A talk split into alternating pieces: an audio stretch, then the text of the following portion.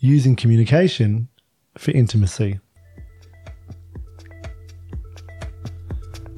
Hi, I'm Beck from Be Free Emotional Fitness Training, and I support women and girls to become emotionally stronger. And I'm Vern from Move Forward Mentoring, and I specialise in male mentoring, helping boys and men find their passion, speak from their heart, and build better relationships. And together we are Rekindling Relationships. We work with couples through mentoring sessions as well as facilitating communication and creative workshops to build deeper connections. Welcome to our podcast, designed to help you strengthen and bring more fun into your partnership, as well as create a more loving, healthy, and strong connection. Hello, everyone. Hey everyone, and now we're in our third episode of When Couples Need Communication. And this one's about intimacy. Interesting topic, this one. We love talking about intimacy, don't we? No, some of us more than others. Well, I think we love talking about it together, but when we get you on the mic, then all of a sudden you seem to stop talking as I'm much. getting better. I'm trying. No, no, you're great. You're great at this. This is a hard conversation to have. People get really awkward. It actually makes me think of us trying to talk about not intimacy, but talk about sex education with our teenagers and how awkward they are. And that's like talking about it with teenagers, like talking about it in couples. It can be just as awkward depending on your background, can't it? Absolutely. You can also feel a bit offended, feel a bit uncomfortable about this. Are they like criticizing uh like intimate connection? Oh, so when someone has a conversation, when someone, Well, "Oh, yeah, if your partner brings it up, like we need more intimacy.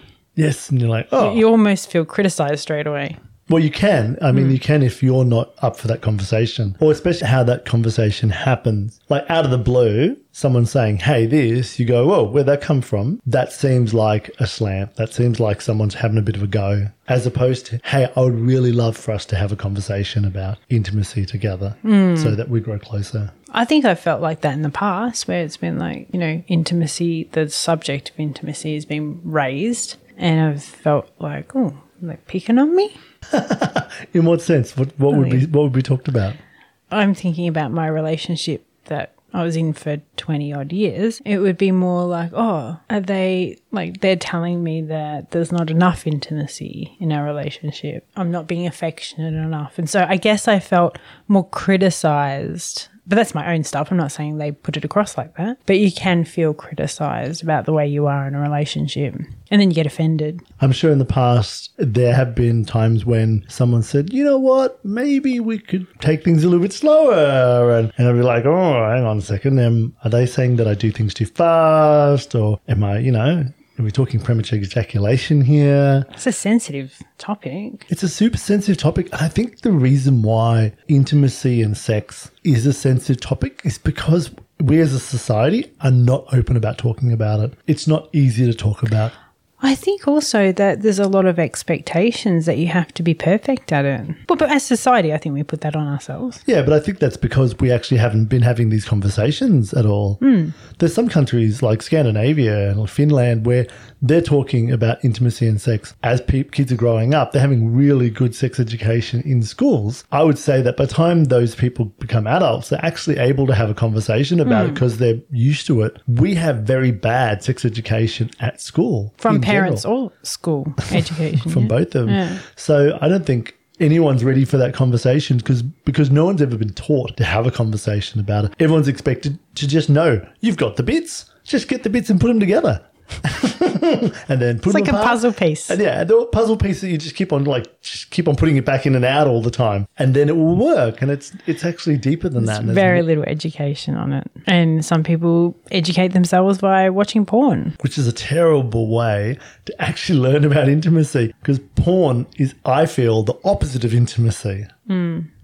And that's something that we talk about with students is the fact that pornography is very much this physical act which is based on the dominance and the masculine and it's a movie. It's not real. It's not real. Intimacy is something very different to that, but we don't have that conversation. We don't have that conversation, so people don't feel comfortable. And also, people's sex drives differ, and that can be potentially quite a big problem in relationships too. Hmm. And talking about that is a hard conversation. Hmm. We spoke about this on one of our podcasts called Different Sex Drives and about how difficult it can be to have this conversation, but it is still a vital conversation. Because this mm. is an aspect of a relationship where that physical closeness and understanding what each other wants and needs can bring people together. Likewise, not knowing what your partner needs, not knowing what your partner wants, being in that space for just selfish needs can pull people apart. This takes a lot of communication to get right. And I think, like you touched on, we expect to know how to do this naturally well without any guidance or education or direction at all. Hmm. And it's not that easy. When I was living in Thailand and working as a tour leader, the local tour leader actually took us to this village. And there was a hut at the beginning of the village as you walk in. And they're like, oh, this is the sex hut. And we're like, what? We're like, well, what do you mean, sex hut? Like, this sounds really dodgy. And they said, this is where the boys of the village learn about intimacy from a special woman in the village.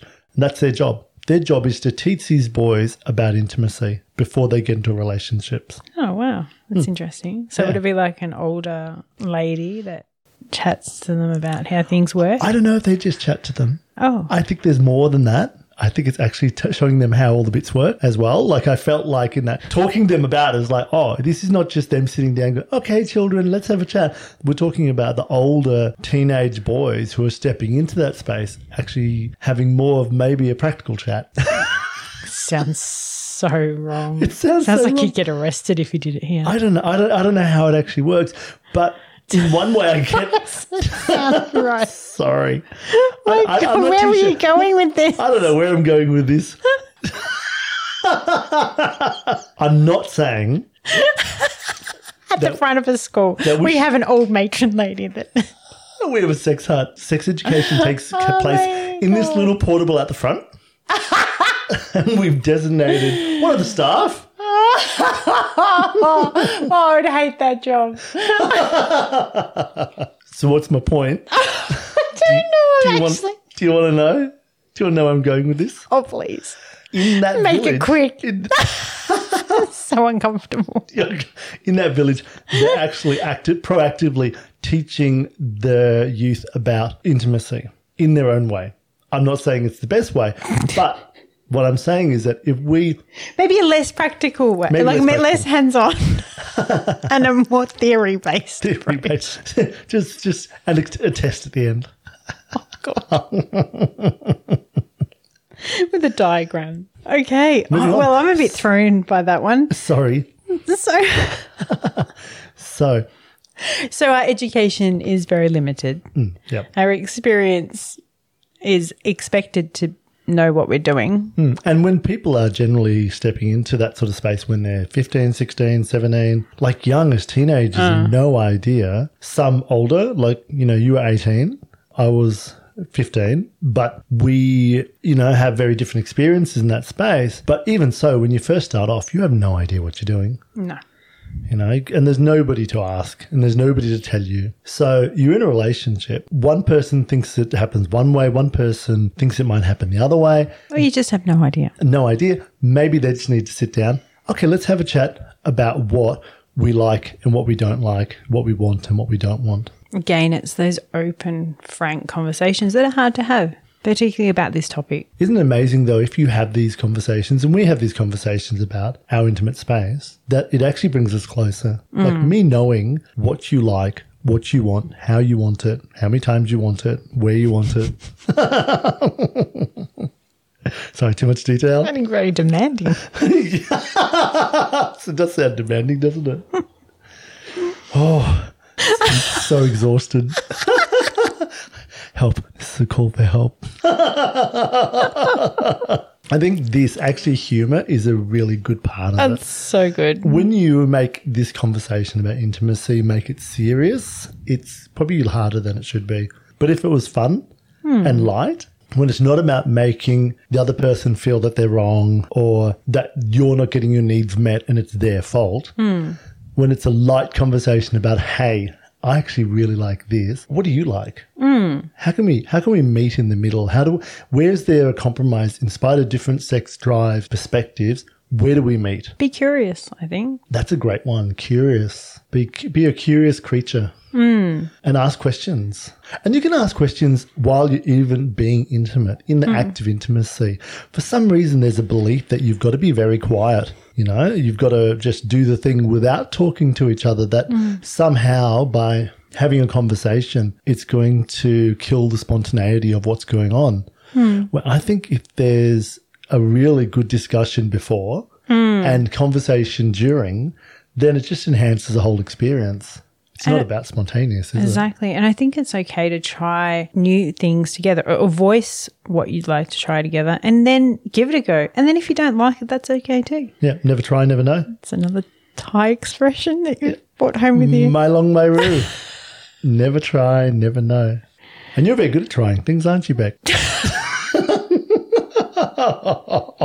I love the expression on your face where you're just like, oh, I don't know how to answer this. What advice do you give people that struggle to have these conversations? I think patience is really important in this space. It is an understanding of that, okay, things aren't maybe not matching, things aren't hmm. maybe working. So let's have a sit down. Let's have a really, let's have a nice meal. Let's put sex on the table. Yeah, true. Make it the topic. Oh, I mean, actually have sex on the table, but Is that entree? after the dishes are cleared, like Mains or Yeah, dessert? you can just leave the dishes there. I don't know. so, topic of the table. That that's a conversation. Maybe that's a date. Yeah, that's a good idea. Make a romantic date of it and talk about intimacy and what you would like and ask them what they would like more of. Hmm. How'd you do that? Organize a romantic night out or at home, whatever, whatever you both like. And then talk about it prior to the act. What would you like to see more of? What do you like that I do Hmm. that you would like more of? One thing we've spoken about before is this great game where we put on a music playlist and then for a song you get to tell the other person what you'd like happen to you. You know that might just be i just want a head massage. I want my back scratched. Um, i want my bum squeezed. That's a fun way to do it. well i get to when we've played this i get to know what you like. And in a sense it's foreplay because what happens is you're doing to the person what they like rather than what you think they like. Yeah. And we can't always read each other's minds and, and sometimes we can't always we can't, can't ever And some sometimes they might like this, but then they might not feel in the mood for that today. You know, like, Yeah, things change because there's always consent as well. You've always got to ask for consent in some in mm. these spaces. You know, what are you okay with? What aren't you okay with? What do you reckon if people differ so much in this? Like, because you can imagine there would be people out there where their sex drives are so different, or what they like. Like, one might be really way out with what they like, and the other one's much more reserved. Like, how do you meet in the middle with that? I think it's little steps, isn't it? For example, let's say you're more inhibited than I am, and so we're going to bring you out of your shell slowly. So we're going to do that bit by bit. So how about we try this?